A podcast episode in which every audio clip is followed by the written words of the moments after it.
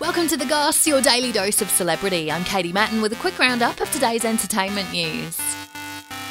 It's Thursday, the 2nd of February, 2023. The Goss. The goss. The goss. The goss. The goss. The Goss.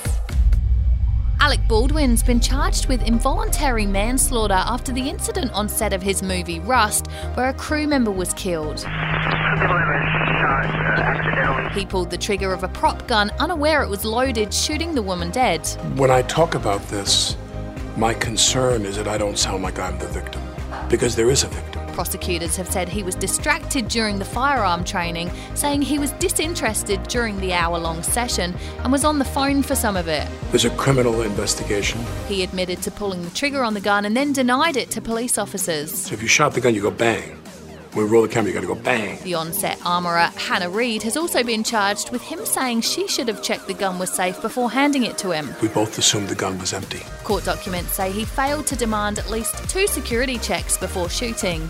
Alec's legal team have said he will fight the charges. Because I used to love to make movies. I did. You know, Ashton Kutcher is angry with ex Demi Moore for how she's portrayed him in her book. He says he finally got to a place where paparazzi left him and his family alone, and that after the book was released, photographers turned up at their kids' school. He has an eight year old daughter and six year old son who he shares with actress Mila Kunis.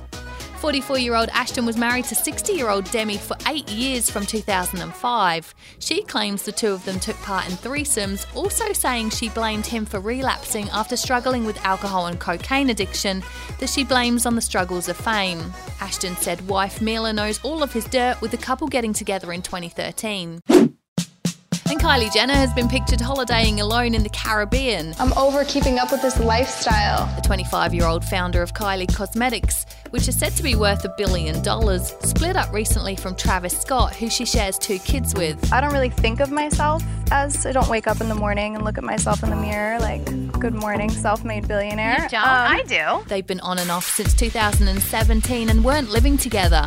Their four year old daughter and one year old son lived at Kylie's $36 million LA home. Yeah, it's amazing. Follow us, like, rate, and subscribe wherever you get your podcasts, and that's the gossip for today. See you again tomorrow. A Podshape production.